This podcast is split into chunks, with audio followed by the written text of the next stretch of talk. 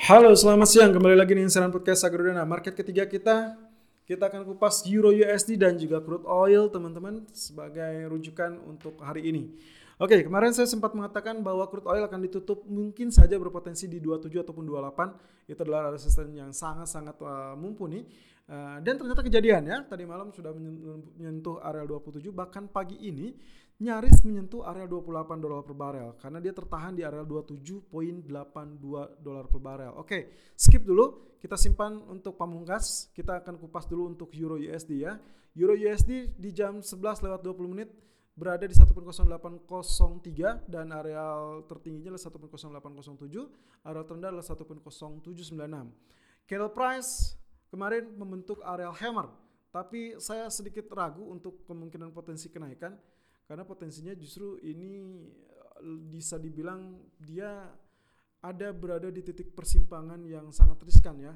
Kalau dia ternyata kembali turun tertekan, berarti ini saatnya dia ambrol menembus area support yang sampai saat ini relatif kuat ya, 1.2 sorry 1.0775 ya. Tadi malam saja itu sempat menggelincir kurang lebih sampai 1.0773 tapi akhirnya ditutupnya ditutup naik ya ditutupnya kurang lebih di area 1.0807. Eh, nah, uh, flat sideway ya pergerakannya range-nya cenderung tertahan dan banyak hal yang sangat dinantikan terutama untuk sore ini atau siang hari ini jam 1 GDP Jerman akan menjadi sorotan diprediksikan untuk tahunannya basis tahunan itu minus 1.6 persen sementara untuk PPI Producer Price Index juga dikategorikan minus 0.6 persen ini sedikit membaik ya dari periode sebelumnya minus 0,8. Nah GDP kuarternya atau kuartalnya itu diprediksikan turun di minus 2,2 persen. Jauh lebih buruk dari periode sebelumnya di angka 0 persen teman-teman. Jadi inilah yang mengakibatkan kemungkinan potensi Euro USD akan cenderung ditekan kembali. Harap perhatikan arealnya. Areal 1.0773 ataupun 1.0775 itu akan menjadi ukuran teman-teman. Kalau misalkan saya berpandangannya gini, selama satu pekan terakhir kita selalu disuguhkan dengan areal terendah mendekati areal tersebut atau bahkan menyentuh areal tersebut atau sedikit di bawah areal tersebut. Tapi sayangnya justru dia tidak berhasil tembus ya. Saya soroti kurang lebih di, di tiga hari terakhir saja. Tiga hari terakhir 1.0775, 1.0773 itu kena ya. Tapi begitu pergerakan terjadi justru dia membal kembali atau rebound kembali. Jadi uh, catatan yang saya bisa kasih untuk hari ini untuk Euro USD harap perhatikan zona tadi, zona support 10773. Kalau misalkan ini ternyata tidak berhasil ditembus-tembus, maka switch strategi Anda untuk menjadi buy. Tapi untuk hari ini konfirmasinya adalah lebih kepada tekanan karena kemungkinan rilis data akan uh, jelek dan juga GDP dari euro juga di sore hari jam 4 juga akan menjadi patokan ya karena diprediksikan uh, minus 3.8 persen untuk kuartalnya Sementara untuk tahunannya tetap bertahan di minus 3.3 persen. Ya, sebelum nanti malam tentunya retail sales akan kembali menopang untuk bisa saja dolar yang ambruk lalu kemudian uh, pound sterling ataupun euro bisa rebound kembali. Oke, lalu kemudian kalau kita lihat dari grafik hampatnya secara singkat saja ini adalah dalam zona yang kemarin sempat saya gambarkan sebagai pola uh, bearish flag ya dan itu sudah tembus ternyata kita tidak tidak perlu menunggu area wave kelima terlampau tinggi atau bisa saja wave keempatnya sebetulnya bukan di area kemarin tapi dia sudah di tengah-tengah lalu kemudian rebound atau spike sampai 1.0880 kemarin itu sempat menjadi wave kelimanya. Jadi wave keenamnya sudah terbentuk dan dia sudah mulai tembus area itu.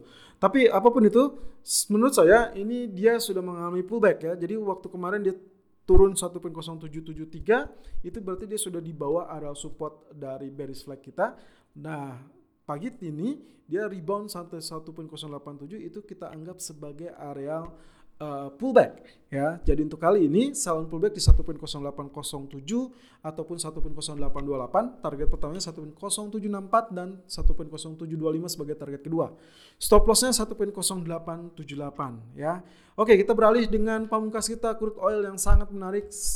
Satu bulan terakhir kita disuguhkan dengan drama kekhawatiran kemungkinan potensi minus uh, eh, 40 dolar per bar di kontrak bulan lalu ya. Tapi di bulan ini areal terendahnya adalah 6.6 lalu kemudian dia tidak tidak sama sekali uh, ada lagi muncul di di bawah 10 dolar. Justru dia langsung bangkit. Elliott wave bertahan, ABC rebound, lalu kemudian kita lanjutkan inverted head and shoulder. Dan saat ini kita dalam zona inverted head and shoulder sedang bekerja. Ya, jadi dalam tiga hari terakhir kalau teman-teman ingat di grafiknya saya sudah menyodorkan tentang inverted head and shoulder. Itu adalah kesempatan. Sayangnya Anda mungkin mungkin saja tidak tidak tidak memanfaatkan. Tapi 25 dolar per barrel itu sangat-sangat bagus ya areal areal tembusan kita. Dan kemarin kita sempat menyampaikan kalau Anda tidak mendapatkan buy on dip silakan lakukan follow buy saat menembus areal 26 ya. Dan itu yang terjadi dia sampai areal 27 oke outlooknya begini teman-teman. Kalau misalkan inverted hand shoulder itu biarkan karena target utamanya itu akan mencapai di kisaran 46.90 dolar per barrel ya. Secara target theoretical dari inverted hand shoulder ya. Tapi 50% targetnya kurang lebih akan berada di 35.73. Meskipun untuk minggu ini, untuk pekan ini menurut saya sudah bagus kalau misalkan dia sudah mencapai area 28 dolar per barrel. So ada areal tersebut itu akan terjadi koreksi terlebih dahulu. Itu sangat wajar. Tapi kurang lebih resisten yang paling dekatnya itu sebetulnya di 29 dolar per barrel ya. Outlooknya langsung saja cek di channel YouTube kami Agrono Futures Official dan di grafik H4-nya ya di grafik keempatnya ascending triangle berhasil menembus area resistennya dan selamat untuk Anda yang berhasil memanfaatkan untuk crude oil. Kita lihat untuk kali ini justru pullback yang saya perlukan kurang lebih di kisaran 26 dolar per barel ya. Idealnya sebetulnya Anda bisa lakukan buy on pullback atau buy on dip itu di kisaran 26.50 ataupun 26.40. Tapi kurang lebih untuk kali ini menurut saya kalau ada 26.97 ataupun 27.12 atau mendekati area tersebut silakan lakukan buy saja. Ya, target pertamanya 27.65, target kedua adalah 28.12. Ya, sampai sayangnya dia sekarang sampai sekarang dia justru menguji area resisten terus teman-teman. Nempel di di 27.74 sementara areal tertingginya adalah 27.82 ya. Dengan areal terendah 27.20 kita lihat aja nanti sampai sore hari bagaimana outlooknya. Apa bisa dia terkoreksi terlebih dulu atau tidak. Normalnya ya ya. Normalnya dia akan terkoreksi dulu. Tapi kalaupun tidak ya berarti kita akan melihat potensinya mungkin saja 28 akan muncul ya. So uh, agak riskan kalau anda follow buy atau buy on breakout di area 28 karena dia sudah dekat meskipun sebetulnya areal resisten yang paling paling mujarabnya itu di areal 29.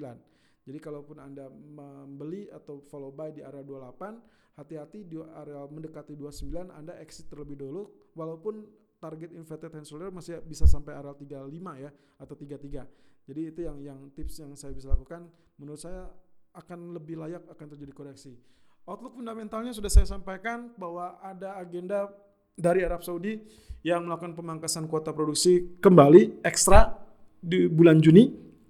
Ya, ini adalah di luar agenda uh, pemangkasan yang sudah terjadwal sesuai dengan kesepakatan dari OPEC Plus.